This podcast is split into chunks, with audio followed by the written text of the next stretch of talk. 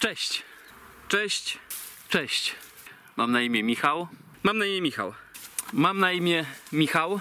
Mam ponad 40 lat. Mam 46 lat. Jestem już dość stary jak na youtubera. Nie za bardzo młody. Jestem podróżnikiem.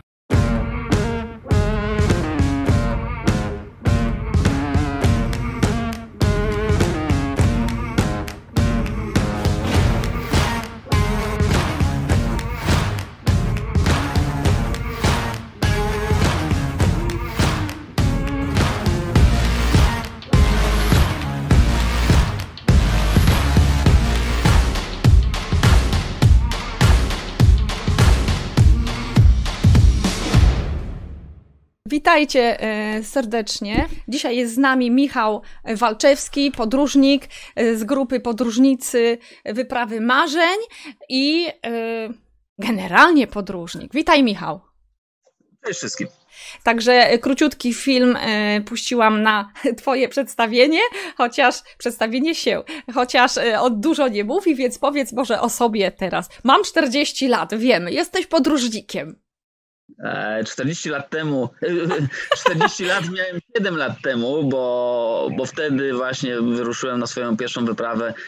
I tak się trafiło akurat, że to była dosyć daleka wyprawa, czyli właśnie na Antarktydę. Obecnie jestem już troszkę starszy niż wtedy, 47 lat, więc tych wypraw też za mną już no, kilkadziesiąt jest.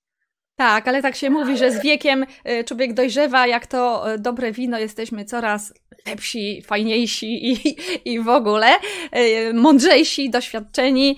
Mam, ty zbierasz na pewno mnóstwo doświadczeń z wypraw i powiedz tak króciutko, bo dzisiaj mamy temat Antarktyda. Natomiast jak te doświadczenia w życiu ci się przydają?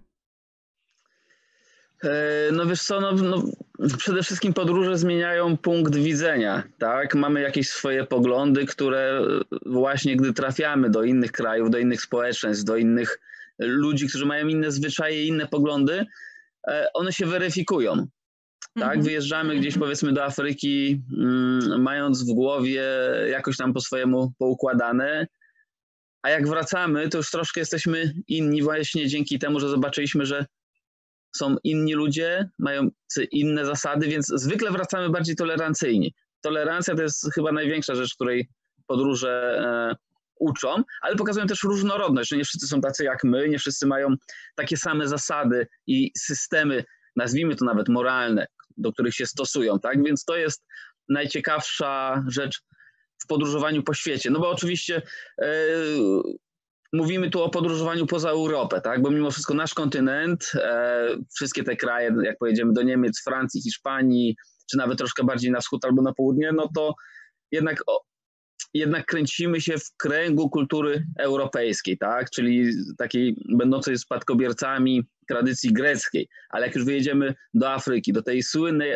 Azji Południowo-Wschodniej, tak. nagle się okazuje, że wszystko jest do góry nogami i żyć można w ogóle w ogóle w inny sposób i z innymi poglądami. I te podróże właśnie dalekie, myślę, że potrafią i jednemu już tak zrobiły, że przewróciły życie i poglądy do, do góry nogami. Tak, zgadzam się z Tobą, ponieważ e, uczą bardzo tolerancji, szczególnie jak widzimy e, ludzi mieszkających w dżungli, e, bose dzieci w Kambodży i dopiero doceniamy to, co my mamy. Mówimy, wow, moglibyśmy być w tym, w ich miejscu, prawda, ale my jesteśmy w innym i podróżujemy sobie. Wiesz co, nawet, nawet nie tak, że doceniamy, co mamy, bo zaczynamy nagle odkrywać, że to, co mamy, wcale do szczęścia nie jest potrzebne, nie? Przyjeżdżasz, przyjeżdżasz z jakiejś takiej głębszej Afryki, i mówisz sobie, kurczę, nie mają komputerów, nie mają tego wszystkiego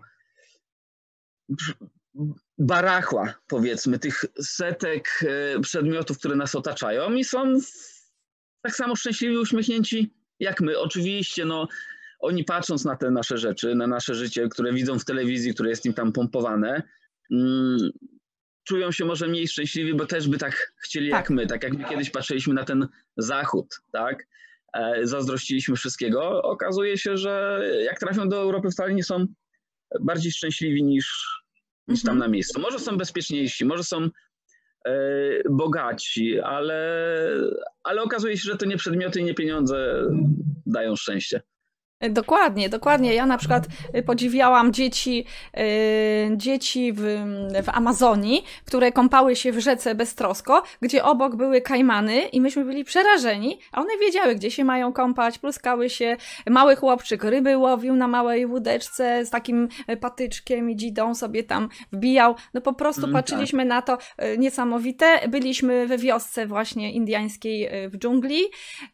W szkołę widzieliśmy dla dzieci taką prościutką i oni są szczęśliwi. E, uczestniczyliśmy w jakichś tańcach, obrzędach, mają cudowne perfumy z ziół, z kory drzewa i prezentowano nam perfumy dla kobiet, no po prostu taki słój i tam w środku jakieś liście, takie dziwne rzeczy. I zapach piękny po prostu, piękny, także ci ludzie żyją na swój sposób, nie wiedzą e, za bardzo, co to jest ta cywilizacja i cieszą się tym, co mają. I tak jak mówiłeś, nie mają tyle tak zwanych szumów informacyjnych, które nas rozpraszają y, w życiu.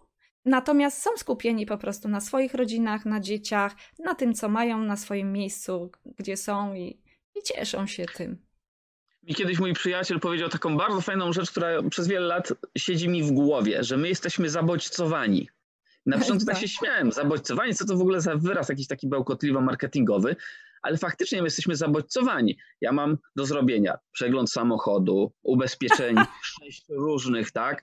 E, mam w domu pięć piletów do różnych urządzeń, które e, co chwila jakieś się psuje i ja ciągle tylko myślę, co zrobić, bo to urządzenie nie działa, to urządzenie nie działa. Jakbym 90% tych wszystkich przedmiotów wyrzucił, naprawdę miałbym na co dzień mniej kłopotów, tak? mniej rzeczy do, do ogarnięcia. Oni, yy, znaczy oni, ci Dżungli. E, ludy. Dżungli, proste, my nazywamy proste, proste ludy, tak? A czy oni są prości, to ja nie wiem.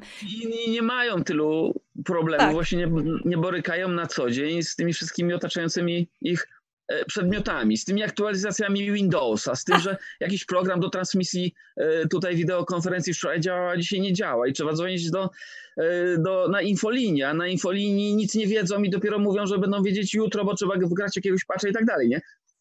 Tam tego nie ma, mają spokój, naprawdę. Każdy z nas byłby szczęśliwy, jakby te, chociaż połowa problemów komputerowych mu uciekła, a tu nagle, wiesz, na lodówce wyskakuje jakiś komunikat V86 error, skontaktuj się z serwisem, nie? I ty siedzisz i od rana mówisz, kurczę, nie mogę zrobić, nie mogę zrobić kawy, y, bo lodówka mi mówi, że pojemnik na mleko jest przeterminowany i trzeba zmienić, a w ogóle trzeba wrzucić y, kostkę czyszczącą, nie? I ty myślisz, to trzeba jechać do Mediamarktu, przepraszam za reklamę Mediamarktu, kupić tą cholerną kostkę do czyszczenia lodówki, bo już się wyczerpała i tam jest jakiś alarm się wyświetla, nie? Koszmar.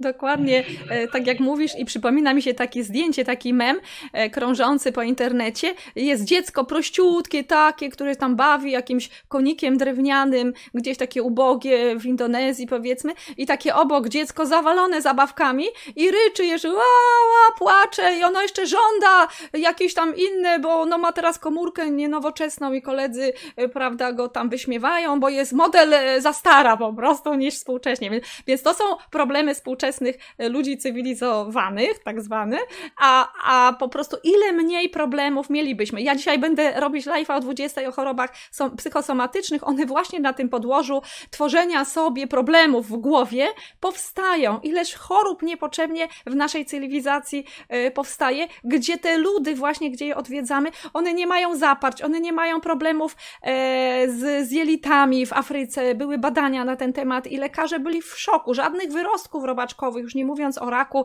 jelita, e, gdzie amazońskie ludy żyją sobie na tych rybkach, jedzą sobie mięso kajmanów, korzystają sobie, piranie sobie tam łowią, korzystają sobie po prostu z dóbr naturalnych. I to jest to, do czego my chyba współczesny człowiek e, dąży, do tej natury. I dlatego podróżnicy, myślę, podróżnicy też podświadomie myślę, albo świadomie chcą wyjechać z tej cywilizacji, dotknąć tej natury, tej ciszy, tej ciszy, prawda? A ty pojechałeś aż na Antarktydę.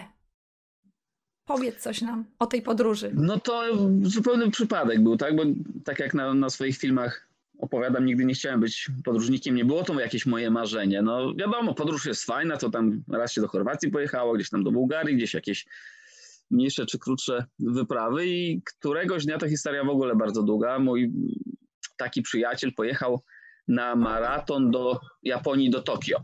No i jak wrócił, to oczywiście opowiadał fajne historie, mhm. jak, to, jak to tam w tej Japonii, ci to dopiero mają cywilizację, tak? E, jak to w tej Japonii fajnie. Ja mu mówię, Krzychu, a czemu nie powiedziałeś, to bym z tobą pojechał, sam przecież nie zbiorę się, nie pojadę do Japonii, tak?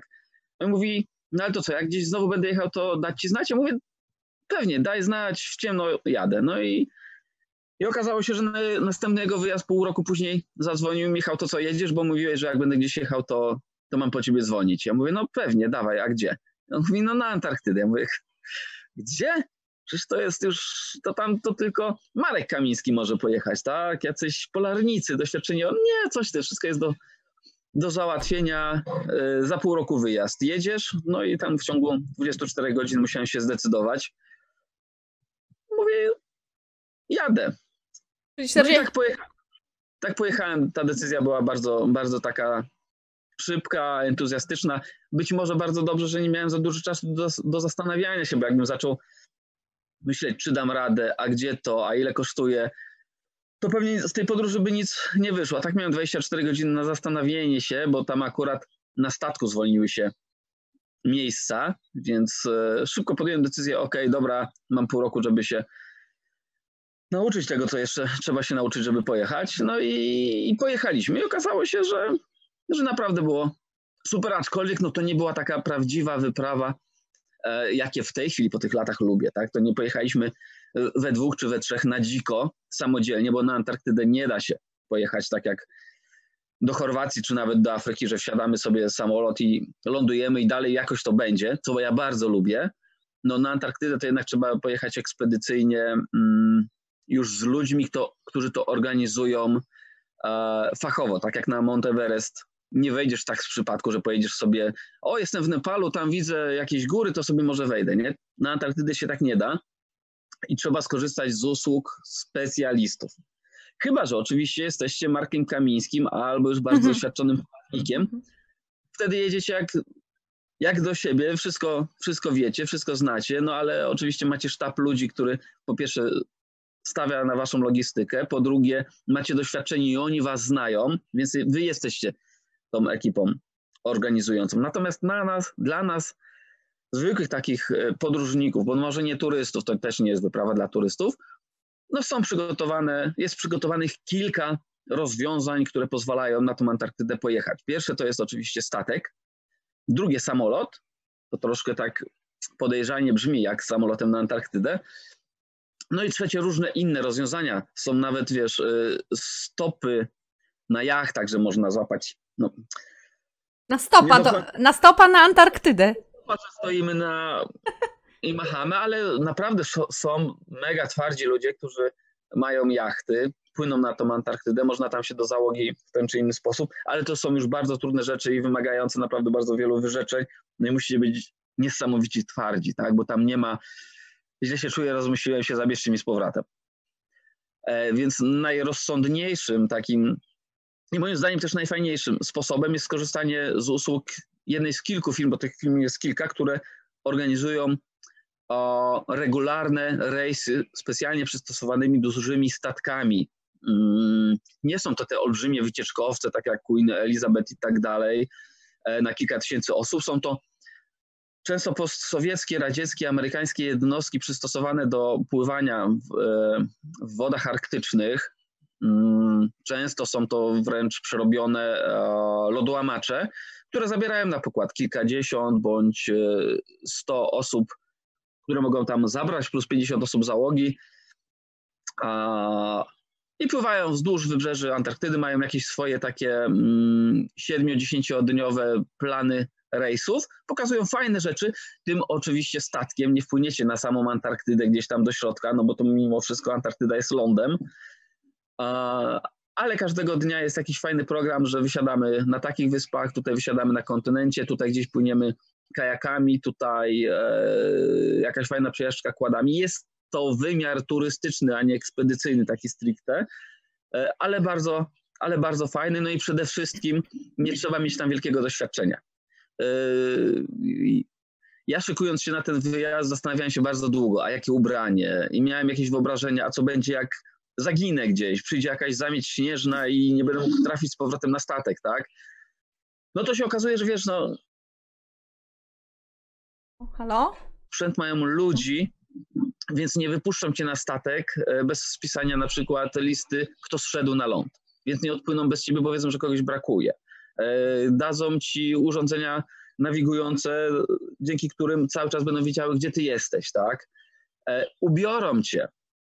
Czyli na, na tych statkach jest specjalistyczny sprzęt, w który ubierasz się i tak naprawdę wiesz, że w nim jesteś w miarę, w miarę bezpieczny. Oczywiście jakieś tam ekstremalne załamania pogody też się zdarzają, ale w dzisiejszych czasach no to wszystko, radary, sonary, wszystko, wszystkie te urządzenia pokażą, tak? Na przykład schodząc na brzeg na cały dzień, jesteśmy świadomi tego, że jeżeli kapitan e, powie, panowie, wracacie wszyscy, bo za dwie godziny statek odpływa, bo się psuje pogoda, to nie ma sytuacji, że my powiemy, nie, nie, my zapłaciliśmy, my tu chcemy jeszcze na tą górkę wejść, czy coś jeszcze porobić. Sprawa, podpisujemy dokumenty, sprawa jest jasna. Jeżeli idzie sygnał ze statku, że mamy dwie godziny na powrót albo godzinę na powrót, to kto nie wróci, zostaje. Bo statek musi uciekać na pełne morze, bo idzie sztorm na przykład, tak? Nagłe załamanie pogody, e, jakieś tamtejsze huragany i tak dalej. Mm, więc tu wszystko jest, e, no chciałbym powiedzieć, że dopięte na, na ostatni guzik. Zawsze się oczywiście coś może zdarzyć, tak? Kiedyś mieli wyprawę, pamiętam jak opowiadali, pokazywali nam lamparta morskiego. Lampart morski jest to takie sympatyczne zwierzę, które wygląda jak foka, tylko ma centki na brzuchu. E, I w odróżnieniu od foki, którą wręcz można by było, chciałoby się przytulić, bo to takie sympatyczne zwierzątko, mm, że jak piesek. Miłe, sympatyczne, fakt, dzikie. To lampart, który jest troszkę od foki większy, a przed lampartem trzeba uciekać, bo lampart cię zje. Zawsze jak będziesz w wodzie i będzie głodny i stwierdzi, że, że coś przekąsić, on potrafi, wiesz, 200-300 kilo ważyć. No i mieli taką historię, że kilka lat wcześniej jednego z, z fotografów na wyprawie lampart po prostu no, w wodzie wziął i zeżarł. Nie? Więc y, zawsze się coś może wydarzyć, y, no ale w Polsce pojedziecie nad morze do Łeby, też się coś może wydarzyć, tak? Więc z jednej strony no jest to kontynent o wiele bardziej niebezpieczny, choćby też dlatego, że jak coś się stanie, to jednak musi po was przez kilka tysięcy kilometrów lecieć samolot z Argentyny, żeby was zabrać z powrotem na ląd, bo na Antarktydzie nie ma szpitalu. Oczywiście na wyprawie jest jakiś tam e, lekarz, który ma podstawowe wyposażenie, ale mimo wszystko no to nie jest tak, że przyjdzie po nas karetka. E, to też nie będę straszył. No, moim zdaniem jest bezpiecznie. Kwestia też oczywiście, na jakie trafimy warunki pogodowe. Ja jak byłem, mieliśmy warunki świetne, bezpieczne, to może nie szalało jak szalone. Ja pamiętam taką historię, jak żaliliśmy się, żaliliśmy, opowiadaliśmy kapitanowi statku i tam marynarzom, że no jest 4, 5, 6 maksymalnie mieliśmy w skali Beauforta i my śmialiśmy się, że na tym statku po korytarzach chodzimy po ścianach, nie? No nie tak na nas spojrzeli i mówią, to nie macie czym się przyjmować. Zwykle pasażerowie chodzą po sufitach, nie po ścianach, nie? Jak jest dziewiątka, jak jest dziesiątka Beauforta. No my mieliśmy fajnie, my mieliśmy wręcz płaski ocean. Nic się nie wydarzyło groźnego i ja bardzo dobrze to wspominam. Każdego, kto może sobie na to pozwolić, naprawdę ten widok Antarktydy i te poczucie przede wszystkim, że jesteście tak koszmarnie daleko, tacy prawie że osamotnieni, jest naprawdę fajnym takim przeżyciem. Mhm. Słuchaj, tutaj mamy od Roberta e, pytanie i bardzo dziękuję e, za pytanie. Fajnie, że pytacie. Jak wygląda sytuacja z bazą noclegową? To znowu zależy od, od formy, w jaki sposób płyniecie na Antarktydę.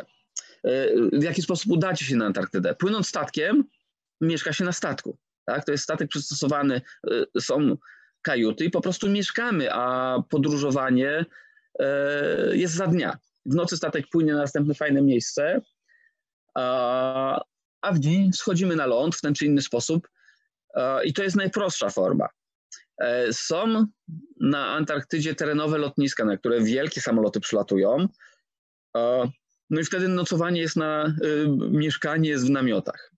Namioty są postawione, są e, butle z jakimś paliwem, które je w ten czy inny sposób ogrzewają.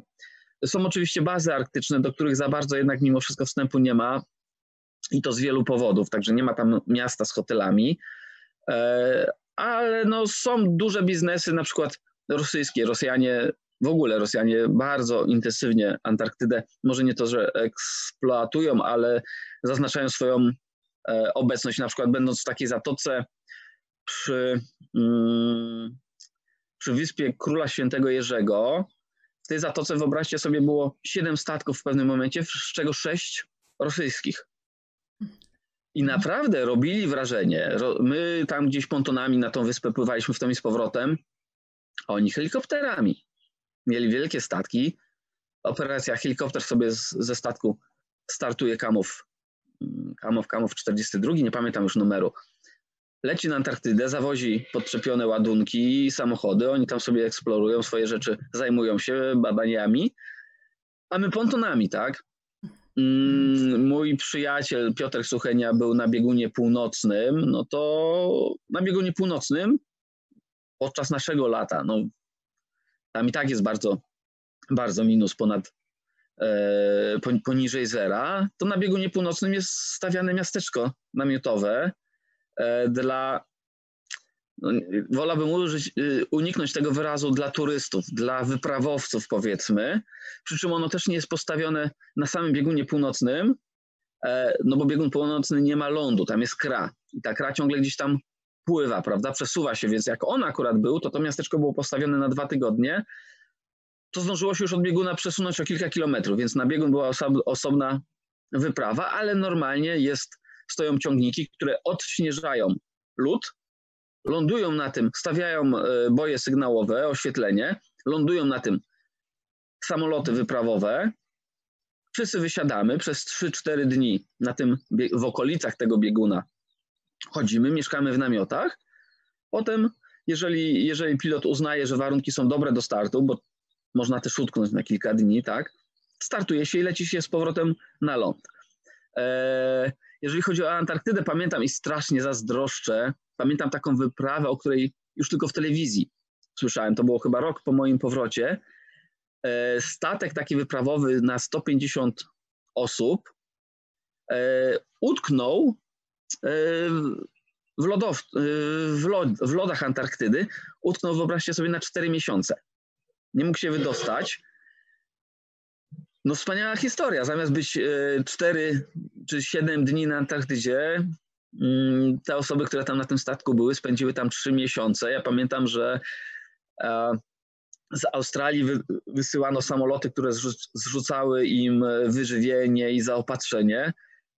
To dopiero była fantastyczna przygoda, utknąć na Antarktydzie. Ale ogólnie takie rzeczy się nie zdarzają. Płyniesz, jest harmonogram wypełniany, no i się wraca. Zwykle się wraca do Argentyny właśnie albo tam do, do Chile. Tak, a z jakiego miejsca wypływacie i wracacie do jakiego miejsca, może powiedz? Czyli z Argentyny czy z Chile e, można się wybrać e, na Antarktydę? 70-80% statków wypływa z Ushuaia, czyli z Argentyny. E, natomiast z Puenta del, jest tu zapomniałem końcówki e, nazwy. Chile, ale Chile, tak? Z Chile? A z Chile startują samoloty. A. Z Chile startują samoloty, ale wyprawa samolotem jest dużo, dużo droższa mimo że jest krótsza i, i moim zdaniem nie tak fajna. E, ogólnie takim centrum wyprawowym to jest właśnie Ushuaia. Oczywiście można też z Nowej Zelandii, z Australii. Przede wszystkim, jak chcecie sobie obejrzeć Antarktydę, to oglądajcie globus od dołu, tak? Nie z boku, bo my jesteśmy zawsze.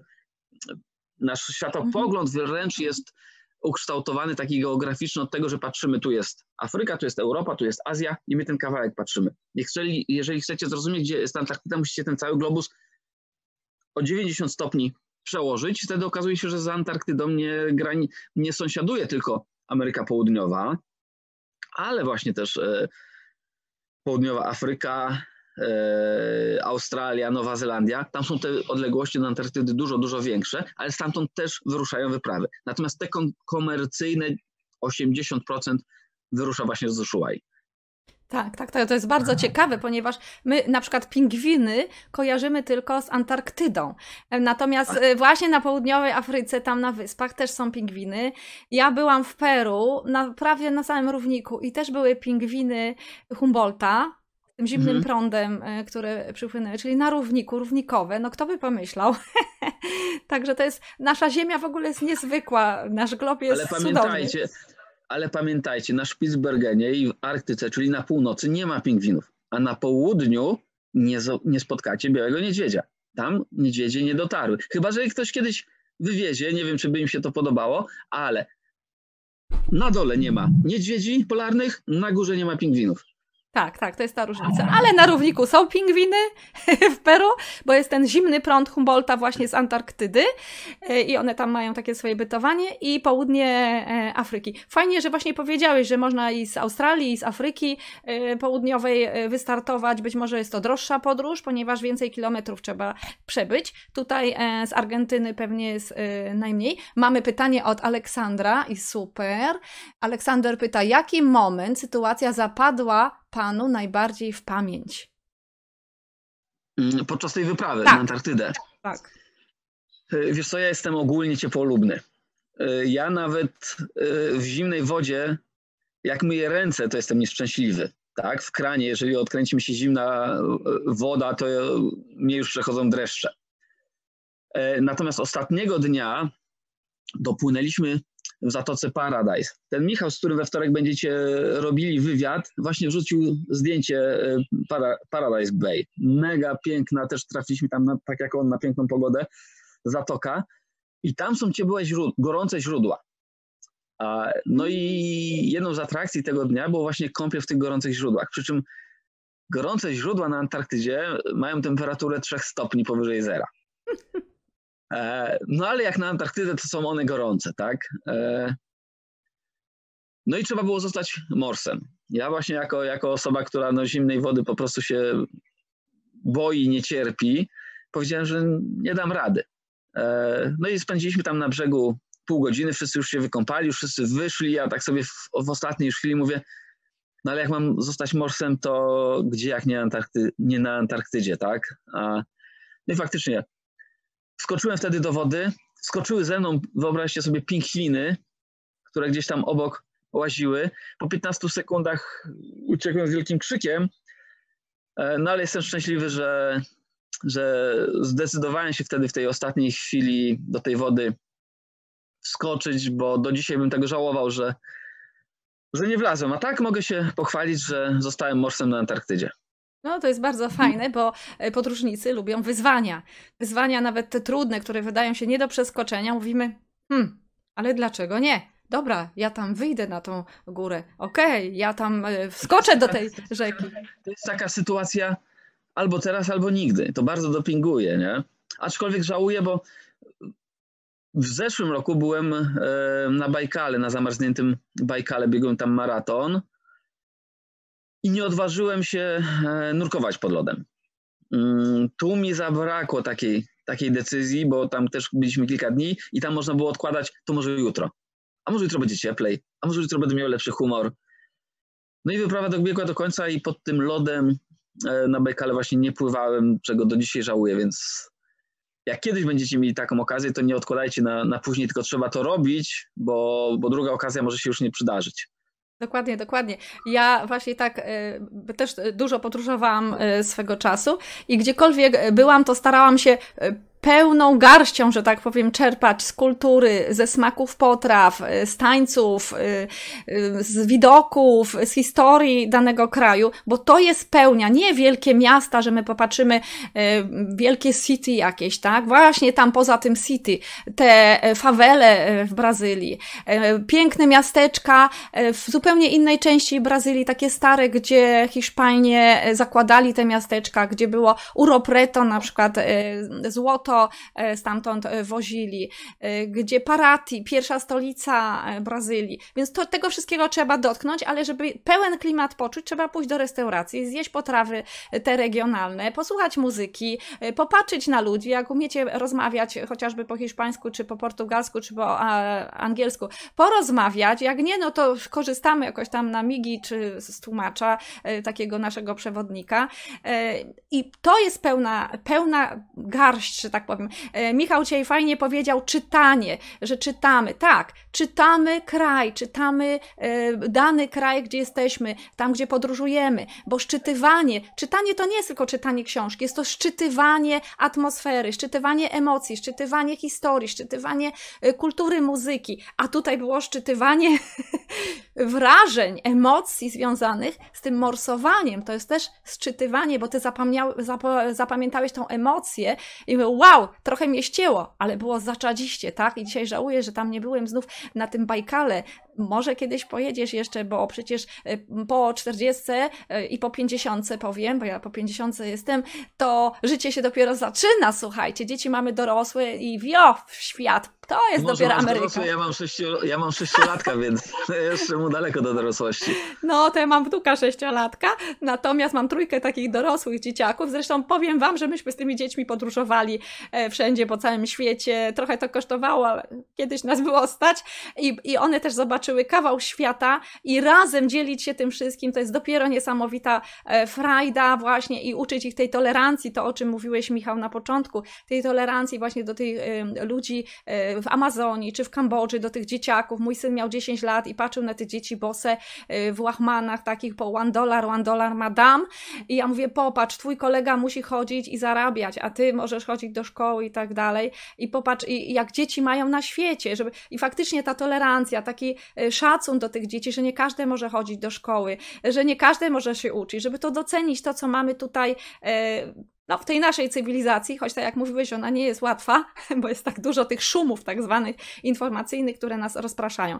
Ale jeżeli chodzi o podróżników, chodzi o fokus. W tych szumach należy skupić się na swoich marzeniach, czego naprawdę chcemy, dokąd chcemy dążyć. Nie wszystko nam jest w życiu potrzebne, ale jeżeli mamy marzenia, no to dążymy do nich. Ja jeszcze w latach 80. miałam marzenia właśnie, żeby najpierw to takie skromne, do Grecji, żeby zobaczyć ten Akropol, a jeszcze Egipt mnie kręcił, bo akurat kończyłam uczelnię artystyczną, mieliśmy historię sztuki półtora roku i tam dużo o Grecji starożytnej mówiliśmy, o kulturze, o architekturze właśnie, półtora roku wykładów. No po prostu pani mnie zaraziła, pani profesor, tym wszystkim i o Egipcie. I to były moje pierwsze podróże, niemożliwe wtedy w latach 80., totalnie nierealne. Jak zapisali Zapisaliśmy się na wycieczkę do Grecji, 80 dolarów, to dla studenta to było, no zrezygnowaliśmy nie do przeskoczenia, nie dorobiliśmy tych, tej kasy, więc się wypisaliśmy z tej wycieczki. Natomiast przyszły takie czasy, że ruszyliśmy w podróż i później się nie mogliśmy zatrzymać kilka razy w roku właśnie, różne kontynenty i później jeszcze z całą rodziną udało się. Także to jest fantastyczne.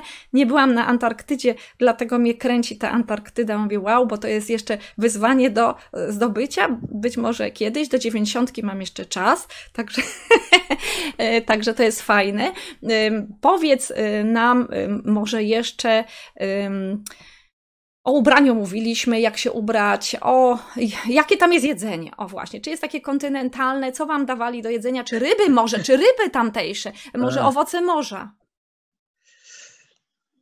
Wiesz co, no mimo wszystko jesteśmy, jesteśmy tam turystami, tak? Więc, więc na statku jest restauracja. Nie serwuje jakichś nie wiadomo wykwintnych rzeczy, ale fajnie, fajnie naprawdę, naprawdę fajnie karmią. Jeżeli byście trafili już na, naprawdę na, na takie ekstremalne, wyprawowe podróże, no to wtedy jest jakaś żywność długoterminowa, mm, przystosowana do przechowywania, tak? Ale też można się dziwić, bo na przykład E, któregoś, e, podczas któregoś zejść na ląd zabrałem ze sobą krówkę. Taką polską krówkę włożyłem w kieszeń, mówię, jak będę głodny, czy jak coś, zawsze będę miał ze sobą coś słodkiego. Ogólnie to jest też problematyczne, bo nie można ze sobą na ląd znosić żadnych takich rzeczy. No ale to o, coś nam Wymyśliłem. No i po trzech godzinach stwierdziłem, to, to bym ją sobie chętnie zjadł. Wyjąłem z kieszeni, to słuchajcie, tak zmarzła, że ja ją o kamień musiałem tłuc, żeby rozkruszyć, żeby być w stanie zjeść, tak? To są takie historie.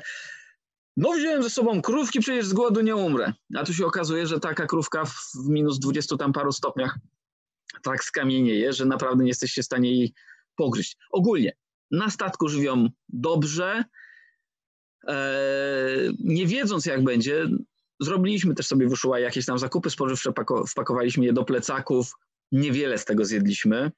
E, większość przy, przypłynęła z nami z powrotem, bo trzy posiłki naprawdę były wystarczające, ale to jest, pamiętajcie, to jest, to jest mimo wszystko statek, czyli cała logistyka jedzie z nami e, i wszystko się dzieje w sposób cywilizowany. Jeżeli byście trafili w inny sposób, no to już wiadomo, że to zapatrzenie jest, jest zupełnie inne, ale to nie są już czasy Sir Shackletona, gdzie się e, brało strzelbę i polowało na foki, żeby mieć co jeść. Mhm. Y, powiedz tak mniej więcej, jakie koszty są takiej podróży? E, trudno mi powiedzieć, no bo mimo wszystko od mojego rejsu kilka lat minęło, tak? E, jest taka, jeżeli jesteście zainteresowani, wejdźcie sobie, wrzućcie sobie w Google taka One Ocean firma amerykańska, która e, czarteruje rosyjskie okręty takie zbudowane na, na, na kadłubach lodołamacz, tam jest ich kilka i znajdziecie sobie w ich ofercie aktualne, aktualne ceny. Jest to kilkadziesiąt tysięcy, e, przy czym kilkadziesiąt, nie 60, nie 80. E, zaczynają się tam powiedzmy od 30 tysięcy złotych, nie? W przeliczeniu, w przeliczeniu z dolarów, bo tam wszystko jest w dolarach. Oczywiście są też o wiele bardziej ekskluzywne statki, gdzie na przykład zamiast 50 osób załogi i 100 podróżników jest na odwrót, jest 100 osób załogi i 50 podróżników, no i te ceny mogą kosztować 80, 90, 100 tysięcy. E, wyprawy samolotem, wbrew pozorom, mimo że trwają krócej i, i no wiele, o wiele mniej e, oferują, są o wiele droższe. E, można na biegun północny za 60-80 tysięcy polecieć. To jest taki mniej więcej koszt właśnie na ten miasteczko. W cudzysłowie, bardziej wioska namiotowa. Można polecieć, ale to już jest naprawdę 60-80 tysięcy. Ja słyszałem też o takiej firmie norweskiej, która organizuje samochodowe, to słuchajcie, to jest świetne, samochodowe wyprawy na biegun południowy.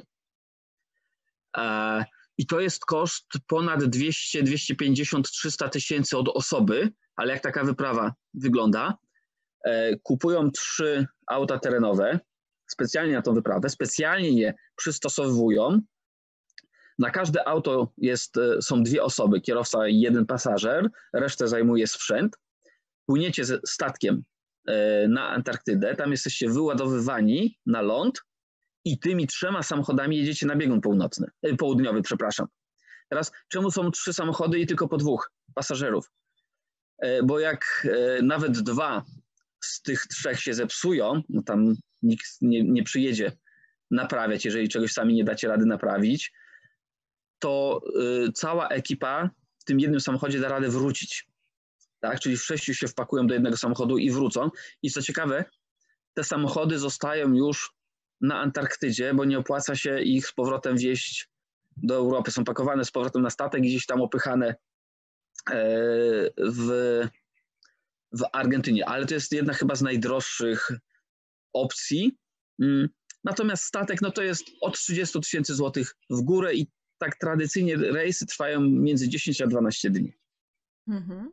No bardzo... Plus oczywiście no musicie do tej, do tej, Ander, y, do tej Argentyny musicie też przylecieć z Europy. Tak, bardzo, bardzo ciekawe to wszystko, e, co mówisz. Ja jeszcze mam takie pytanie, e, ponieważ jest, e, mówisz, albo stacjonarna wyprawa i taka Arctica Village, można powiedzieć, tak, mhm. wioska, albo nocujecie na statkach. I mam takie pytanie, czy jeżeli nocuje się na statku, to ten statek w ciągu, powiedzmy, nocy zmienia miejsce, podróżujecie w różne miejsca i przenosicie tak, tak, tak, się, czy to jest stacjonarnie, czyli zmienia czyli nocą może on... Statek płynie wzdłuż brzegów Antarktydy, zgodnie z jakimś tam planem. Każdego dnia do innego miejsca dopływamy. Nazwijmy to, że eksplorujemy, zwiedzamy, chociaż tak. wyraz zwiedzamy też jest bardzo nieadekwatny. E, wracamy na statek i ten statek płynie od, od razu dalej, przy czym no, cały czas tu trzeba wielkie poprawki kłaść na warunki pogodowe, tak? Umowa, podpisuje się z każdym uczestnikiem umowę, na której jest napisane czarno na białym. Jeżeli kapitan statku uzna, że gdzieś nie może, to nie może. Jeżeli warunki pogodowe będą takie, że nie da się przybić, y, dopłynąć pod ląd, bo tam nie ma portów, statek nigdzie tam nie wpłynie, tak? To może się okazać, że przez 12 dni siedzieliście na statku i nawet z tego statku na ponton nie zeszliście, bo ze względów bezpieczeństwa się nie dało. E, znajomy był chyba rok wcześniej przed tym, jak ja byłem, i właśnie opowiadał, że nie mogli zejść na ląd, bo kapitan powiedział, nie ma mowy, żeby on mógł się zbliżyć do lądu w tych warunkach atmosferycznych i tu żadne odszkodowanie, żadne anulowania nie wchodzą w grę. Płacicie, a co się uda, to wasze. Czyli te wyprawy nie są dla maruderów. A zapłaciłem, wymagam, a w programie program niezrealizowany, żądam reklamacji. Bo czasem tak są no, też.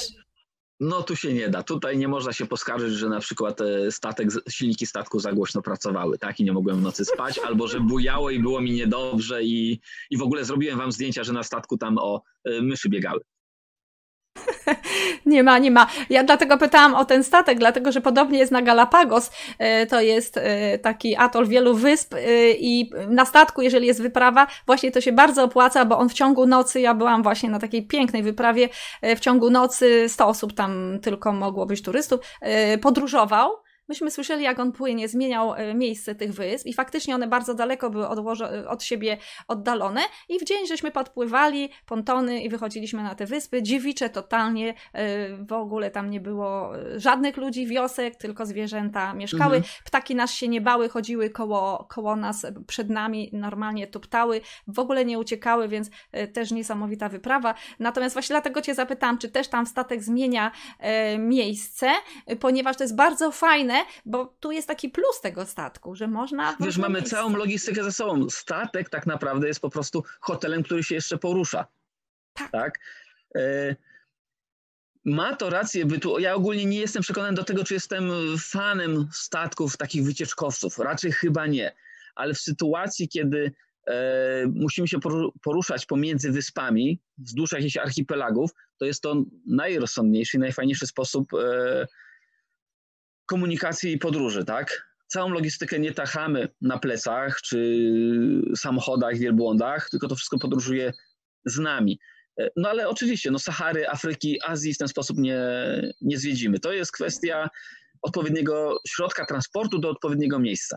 Tak, ale tam, gdzie są wyspy właśnie, czy Galapagos, y, czy tutaj e, Antarktyda, e, czy być może nawet ta Arktyka, y, no to, bo tam nie byłam, nie wiem za dużo na ten temat, natomiast e, statek jest bardzo rozsądny, tańszy zapewne być może nawet, bo wtedy, bo tak, to tym samolotem trzeba dolecieć, ale jest szansa zobaczyć więcej, ponieważ on się w nocy przemieszcza bardzo często, płynie gdzieś indziej, a jeżeli jest baza stała, to samochodami tak nie dojedziemy, albo łódeczkami a statek sobie ma ileś godzin czasu, my śpimy, a on sobie e, płynie. I tak właśnie też na Galapagos, jak e, ktoś się wybierał, e, to też nie hotel, bo spotkaliśmy taką wycieczkę z innego biura podróży, gdzie ludzie mieszkali w hotelu, dwa razy może z tej wyspy wypłynęli, gdzieś dalej, ale nie są w stanie wszystkich tych wysp odwiedzić, bo to jest bardzo daleko, więc nie mają szans zobaczyć tego terenu, gdzie, na przykład Galapagos, gdzie ja byłam, tak w większej ilości. I ja właśnie rozumiem, rozumie bardziej, że statek, tak jak na Antarktydzie,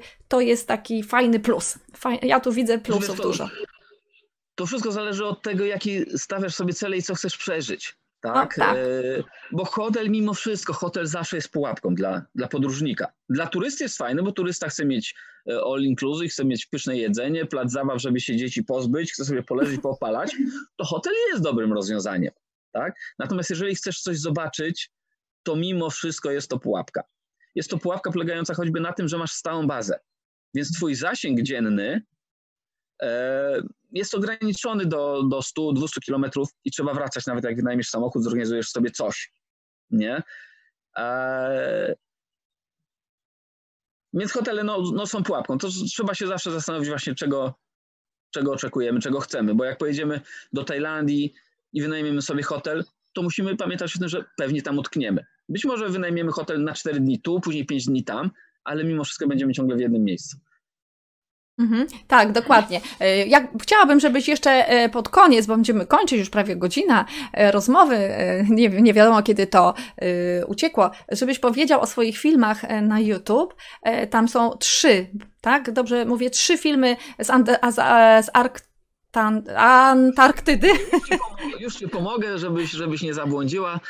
Tak, y, o, znaczy inaczej. Podczas, od, od czasu Antarktydy zrobiłem już 40 takich wypraw, a liczyłem to chyba tam niedawno, 2-3 dni temu dopiero. I okazało się, że właśnie bardzo polubiłem to podróżowanie takie ekspedycyjne. Antarktyda była pierwszą i ostatnim tak naprawdę moim takim zorganizowanym wyjazdem, że jednak z jakimiś organizatorami się jechało. Resztę podróży już, już robiliśmy z przyjaciółmi sami.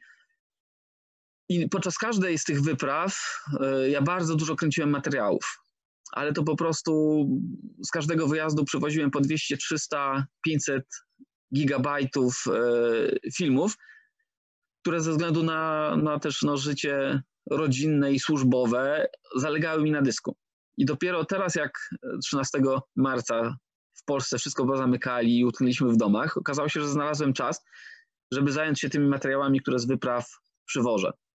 Stąd też założyłem stronę 40 lat i do piachu, na którą zapraszam wszystkich, i zacząłem obrabiać te filmy sprzed wielu, wielu lat. Na pierwszy ogień poszła właśnie ta pierwsza wyprawa na Antarktydę. W tej chwili nakręciłem, przygotowałem, możecie sobie obejrzeć trzy pierwsze odcinki, czyli pierwszy odcinek Droga do Ushuai i sama Ushuaia, e, czyli jak się dostać do miejsca, z którego się dostaniemy na Antarktydę. Drugi odcinek dotyczy życia na statku i tego, jak pokonaliśmy silne Drake'a, czyli jak dopłynęliśmy na Antarktydę.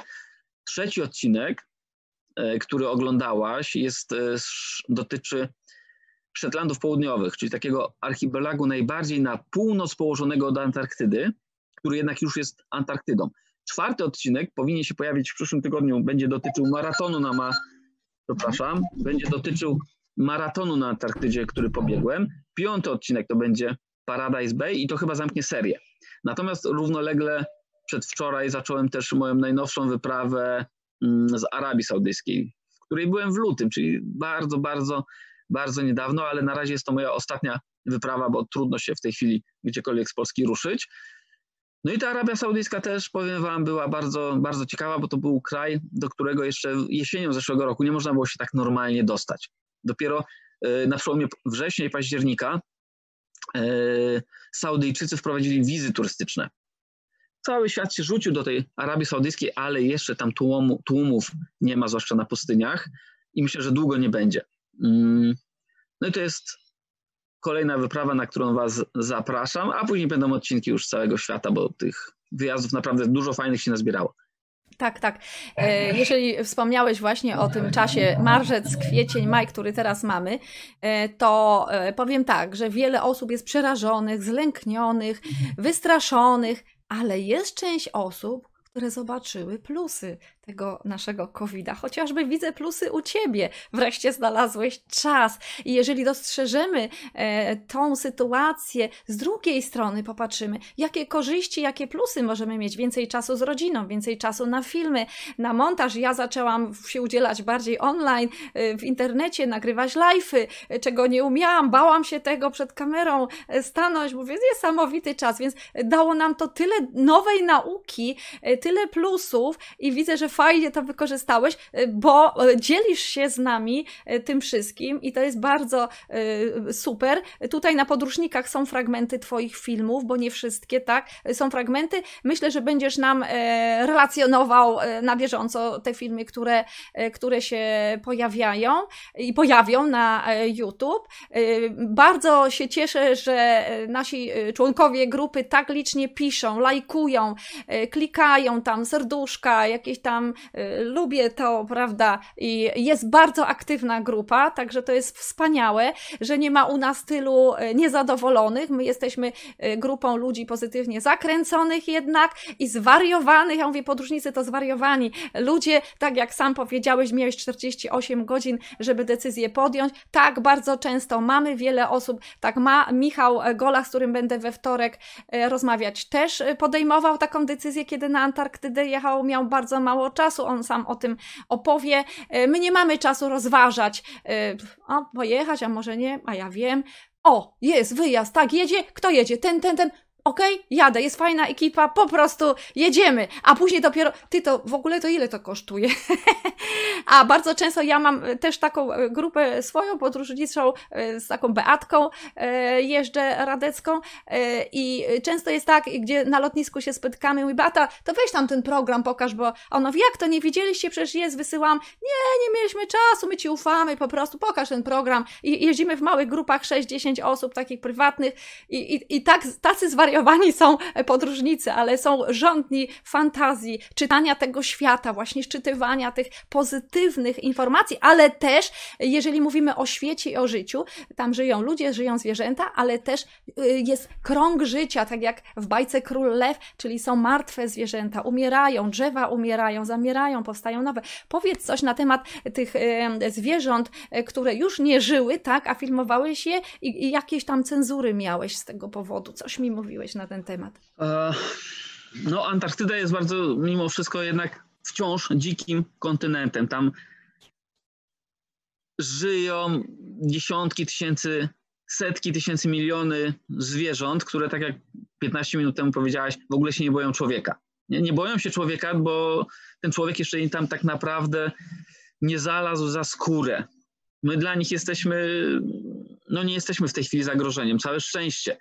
E, na całym świecie te zwierzęta niestety źle skończyły, tak, żeby dużo nie szukać ptak Dodo na Mauritiusie, kiedy e, tak, dobrze, na, na Madagaskarze.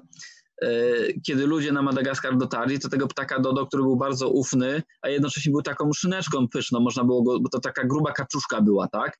Można było każdy, mm, każdy marynarz ze statku, który schodził na wyspy, brał, brał pałkę i miał, szedł do lasu i miał obiad, więc te wszystkie zwierzęta bardzo źle skończyły, łącznie z całą mezo, mezofauną Ameryki Północnej i Południowej, gdzie też olbrzymie zwierzęta żyły, a gdy tylko, no przepraszam, przyszli Indianie, to wszystko wyjedli. Tak? I tacy my ludzie jesteśmy, że wszystko wyjadamy. Natomiast e, na Antarktydzie te zwierzęta zachowały się już chyba jako ostatnie miejsce, gdzie one sobie całkowicie dziko żyją i nie muszą się człowieka obawiać. No a jak żyją, to i umierają. Więc e, gdy patrzymy na piękne stado kilkunastu tysięcy pingwinów, które gdzieś tam sobie na, na jakichś skałach siedzą, to jak tam pójdziemy, to kilkanaście tysięcy pingwinów, ale kilka tysięcy zwłok.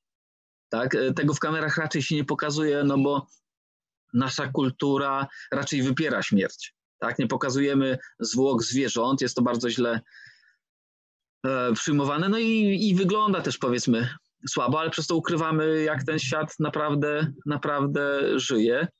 No i w jednym z ujęć w filmie pokazałem właśnie kości wieloryba. Kości, które no, mogły mieć 100, mogły mieć 200 lat, e, ale ponieważ ta scena e, pojawiła się w jednym z moich filmów, to od razu moderatorzy mm, YouTube'owscy film zablokowali, bo był niezgodny z regulaminem, bo pokazywał kości zwierząt. Ja rozumiem te zasady, ja rozumiem, że ciężko e, odróżnić kogoś, kto filmuje martwe zwierzęta, bo ma w głowie naprawdę coś nie tak poukładane i go to bawi, od, e, od ujęć, które pokazują tak naprawdę prawdziwy świat, gdzie no, te zwierzęta nie idą do nieba, tak? Pingwiny e, nie idą nagle gdzieś na wieś, na farmę i tam dożywają szczęśliwych lat, tylko one padają tam, gdzie, tam, gdzie żyły. No i tu taka, taka tylko była moja krótka, krótka przygoda właśnie z moderatorami. Całe szczęście udało to się załatwić, mm, wnieść jakieś tam sprzeciwy, nie zgodzić się z moderatorami i wtedy ktoś e, wyżej postawiony w hierarchii ten film ocenił, że, że to jest film przyrodniczy, a nie, pokaz- a nie koncentrujący się na, na, na martwym wielorybie i został on przywrócony. No takie są przepisy. No, troszkę to rozumiem, troszkę, troszkę byłem zdziwiony, ale, no, ale tak jest. Wydaje mi się, moim zdaniem, że ta cenzura zaszła za daleko nieraz już. I, i, I jednak wyrażanie swojego zdania, swoich opinii powinno y, być. Y, I tutaj chociażby pokazałeś, mnie się to bardzo jakby spodobało, że odważyłeś się pokazać takie sceny, ponieważ to jest naturalny krąg życia naturalny krąg życia. Y, narodziny i śmierć jest wpisane w nasze życie i nie możemy tego wypierać, że to nie istnieje. Tak jak mówiłeś, to jest, po prostu to jest. No wiesz, no, następny film już tu miałem taki dy dylemat, bo następny film był z pustyni w Arabii Saudyjskiej i na tej pustyni w Arabii Saudyjskiej naprawdę padniętych wielbłądów nikt nie sprząta. U nas w Europie, jeżeli padnie gdzieś krowa, to przyjdzie rolnik, przyjdą służby i tą krowę zabiorą, się nie rozkładała, tak? Na pustyni jak padnie wielbłąd, e, jakiś ptak, jakiekolwiek inne zwierzę, no to ono się rozkłada. Najpierw zostają e, zwłoki, później sama skóra, później zostają same kości. No i pytanie, czy można coś takiego sfotografować i upublicznić? Nie można, to jest całe życie. To, to idąc za ciosem moglibyśmy powiedzieć, a jak się drzewo złamało, to go nie fotografujmy, bo ono jest martwe. Mhm. Jest to bardzo trudna granica, tak? W Arabii Saudyjskiej i nie wiem, myślę, że tego jednak nie puszczę nigdy. Znaleźliśmy na przykład na pustyni dół z martwymi zwierzętami, nie? Gdzie, gdzie ci mieszkańcy jednak te zwierzęta ściągają, rzucają do takiego wielkiego, ogromnego dołu. On jest pełen kości i zasadniczo widok jest masa, makabryczny. No ale co oni mają z nimi zrobić? Udawać, że tych kości nie ma? No, no są. Ludzi się grzebie. Kiedyś yy, zwłoki ludzkie albo się na stosach paliło, albo grzebało w ziemi, albo też w Azji, w tej takiej środkowej Azji wystawiano na postumentach, żeby ptaki zwłoki y, objadły i zabrały do nieba. No taki jest świat. Tak, taki jest świat. Ja tak już e, na sam koniec e, chcę powiedzieć, że muzyka w Twoich filmach jest niesamowita. Ja jestem po muzycznej akademii, nie pracuję w tym zawodzie od lat. Natomiast jak ja usłyszałam tą muzykę, która towarzyszy e, widokom, tak, z Antarktydy, tym zwierzętom, no idealnie dopasowałeś, ale jest taka niezwykła, niespotykana, bo to jest instrumentalna muzyka smyczkowa, takie szybkie, że tak powiem, szesnastki, ta, ta, ta, ta, ta. I to taką dynamikę niesamowitą niesamowitą e, robi i piękna muzyka. Jak ją dobierasz jeszcze powiedz? Ja sobie już zostawię pewne tajemnice dla siebie. Dobra. Nie, ogólnie, ogólnie ja nie jestem e, muzykiem, nie mam żadnych talentów e, muzycznych. Jest to troszkę może przypadkowy dobór, może troszkę jakiś tam z gustu. Cieszę się tylko, że fajnie wyszło. Także y, to pokazuje Twoją wybitną wrażliwość niesamowitą, nie tylko na obraz e, i na tematykę, e, chociażby tych zwierząt, przyrody, e, tych swoich wypraw, zobaczymy następne, natomiast również łączysz to właśnie z muzyką. To też jest wrażliwość, żeby to dopasować wszystko. A filmowiec, no to ma bardzo duże zadanie, bo jak złą muzykę do, dobierze, to film może być nudny, nieciekawy. A jak jest taka dynamiczna, taka idealna, no to pasuje, nawet chętniej się ogląda. No, także... Dziękuję, bo dużo komplementów dostałem od Ciebie dzisiaj. E, tak czy inaczej, jeżeli jesteście ciekawi filmów, to po prostu zapraszam na moją stronę 40 lat i do piachu. Mam nadzieję, że będzie Wam się podobało. YouTube, na YouTubie. Na YouTubie, tak? 40 lat i do piachu.pl i tam już na kanał z YouTube'a będzie łatwo, łatwo trafić. O, super, czyli masz też stronę, rozumiem. Tak, tak, oczywiście. Super. Także ja Ci bardzo dziękuję e, dzisiaj za tego live'a, za to, że się zgodziłeś e, na rozmowę, e, że tyle nam opowiedziałeś, podzieliłeś się, bo właśnie to dzielenie to jest dzielenie się swoim szczęściem, czyli pomnażanie tej radości, szczęścia, żeby każdy mógł chociażby wyobraźniej sobie być przez chwilę tam, zobaczyć, dostrzec, a może wykreować marzenia. Być może zainspirowałeś dużo, dużo osób swoją podróżą, no na pewno w moim e, jednym z marzeń jest ta Antarktyda, być może też się spełni, tak jak mówię, do dziewięćdziesiątki mam jeszcze czas, ale, ale e, bardzo, bardzo bym też e, chciała tam pojechać. Nie ukrywam, że to jest kosztowne, tak, także tutaj zawsze jest to jedna z barier tych naszych marzeń, ale cóż, jeżeli jesteśmy ludźmi czynu, wyzwań, no to to jest to wyzwanie. Pytanie, jak mogę zebrać taką kwotę, gdzie mogę sobie to zarobić, zarobić, tak? E, odłożyć, ile lat mi zejdzie, ile miesięcy, żeby sobie te pieniążki odłożyć. Także to jest dla nas, podróżników, zawsze wyzwanie. Są osoby, które e, podróżują e, za małe pieniądze. Tutaj u nas na grupie są takie osoby, więc też warto będzie je tutaj zaprosić i, i posłuchać. No, tam się nie da bez pieniędzy pojechać, trzeba jednak mieć troszeczkę odłożonych tych pieniążków. Da się, tak? da się. Jeżeli o. ktoś jest wielkim fascynatem i naprawdę czegoś bardzo bardzo, bardzo, bardzo pragnie. Pamiętacie, na Antarktydzie jest polska stacja arktyczna, która co roku organizuje nabory wyprawowe. E, tylko no wiadomo, to nie może być na zasadzie, o ja to bym chciał, to może się przyjadę, bo takiego CV nikt tam wam nie przyjdzie. Jeżeli się tym fascynujecie, to wtedy pilnujecie naborów. Jeżeli macie umiejętności, które możecie sprzedać załodze, tak? Bo na przykład ten mój przyjaciel, który mnie na Antarktydę zabrał, wyobraźcie sobie, on mi dopiero na statku powiedział, że a wiesz Michał, dlaczego ja zostałem lekarzem? Ja mówię, no nie wiem, nigdy nie opowiadałeś. Bo całe życie, jak byłem mały, chciałem popłynąć na Antarktydę. I żeby popłynąć na Antarktydę, wymyśliłem, że zostanę lekarzem wypraw arktycznych. Dlatego został lekarzem. Na Antarktydę nie popłynął na placówkę, ale pokazuje to, że, że to właśnie trzeba bardzo chcieć nie? i umieć coś dużo więcej zrobić e, w tym kierunku, a nie tylko siedzieć i myśleć, kurczę, ale to takie drogie, no nie dam rady. Tak, tak, bo e, jeżeli mówimy właśnie o marzeniach, to samo siedzenie i marzenie sobie i patrzenie e, w niebo nie wystarcza. To już jest coś, to jest pierwszy krok. Marzę o Antarktydzie, tak, żeby tam e, polecieć, popłynąć.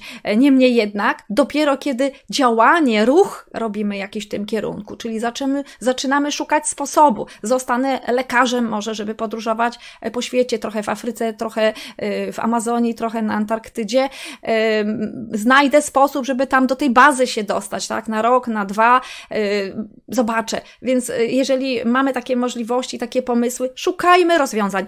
Czyli wyzwanie zawsze yy, budzi, inspiruje nas do poszukiwania rozwiązań. Bardzo się cieszę na koniec, że powiedziałeś, że można też praktycznie za darmo albo za bardzo niewielkie pieniądze tam się znaleźć, jeżeli ktoś naprawdę ma takie marzenie i chce. Ważne, żeby sobie pozwolić na podróże, bo nieraz ludzie marzą o podróżach, ale nie pozwalają sobie wewnętrznie, czyli nie robią tego kroku dalej od marzeń, nie posuwają się dalej w działanie. A nie stać mnie i koniec, kropka. Tak nie działa. E, szukamy wtedy takich sposobów, że nie dość, że podróżujemy później bardzo dużo po całym świecie, e, to jeszcze e, dobrze nam się w życiu wiedzie, ale wszystko zależy od umysłu. To są ludzie pozytywnie zakręceni i zawsze znajdą jakiś sposób. Jeżeli byście mówili kiedyś, to już tak na zakończenie, że wyprawa na Antarktydę jest droga, uświadomcie sobie jedną fajną rzecz. Większość z Was jeździ droższymi autami, czyli posiada droższe auta niż kosztuje ta wyprawa. Da się? Tak, wszystko jest możliwe. I tym optymistycznym zakończeniem, czyli wszystko jest możliwe. Masz marzenia, spełniaj je, po prostu realizuj, y, twórz cele, datę sobie zrób, pomyśl, jakie mogę mieć sposoby na realizację tego celu, no i do działania. Go, go, tak? No, dziękuję Ci, Michał, za dzisiejsze spotkanie. Bardzo. bardzo. fajne, myślę, że się podobały. Mamy tutaj od Agnieszki e, informacje, świetny live, także bardzo Ci dziękuję, bo byłeś głównym bohaterem. Dzisiaj zapraszamy na e, stronę e, Michała, e, na e, YouTube Michała i myślę, że będziesz z nami tutaj podróżnikami dzielił się dalej swoimi swoimi przygodami, swoimi doświadczeniami. Na pewno też bardzo dziękuję i cieszę się, że mogłem być tym Pierwszym, bo to pierwszy live. Tak, tak, pierwszy, także my tak też doświadczenia mamy i uczymy się e, wszystkiego, tak jak wszyscy też e, robić te live'y, e, zapraszać ludzi i tak dalej. Także teraz jest taki czas, żeby nowe doświadczenia zdobywać i nie bójmy się tych doświadczeń, to jest właśnie, to są te wyzwania. Jeżeli coś jest trudnego, to nie mówimy, nie da się, nie zrobię, oj, to jest za ciężkie dla mnie. Nie, okej, okay. dostałem wyzwanie tam z góry, od wszechświata. Dobra, jak ja to zrealizuję? Okej. Okay. Wszystkiego dobrego. Papa, Michał, papa, wszystkim. Bardzo. No, dzięki. Miłego dnia Wam życzę. No, do widzenia.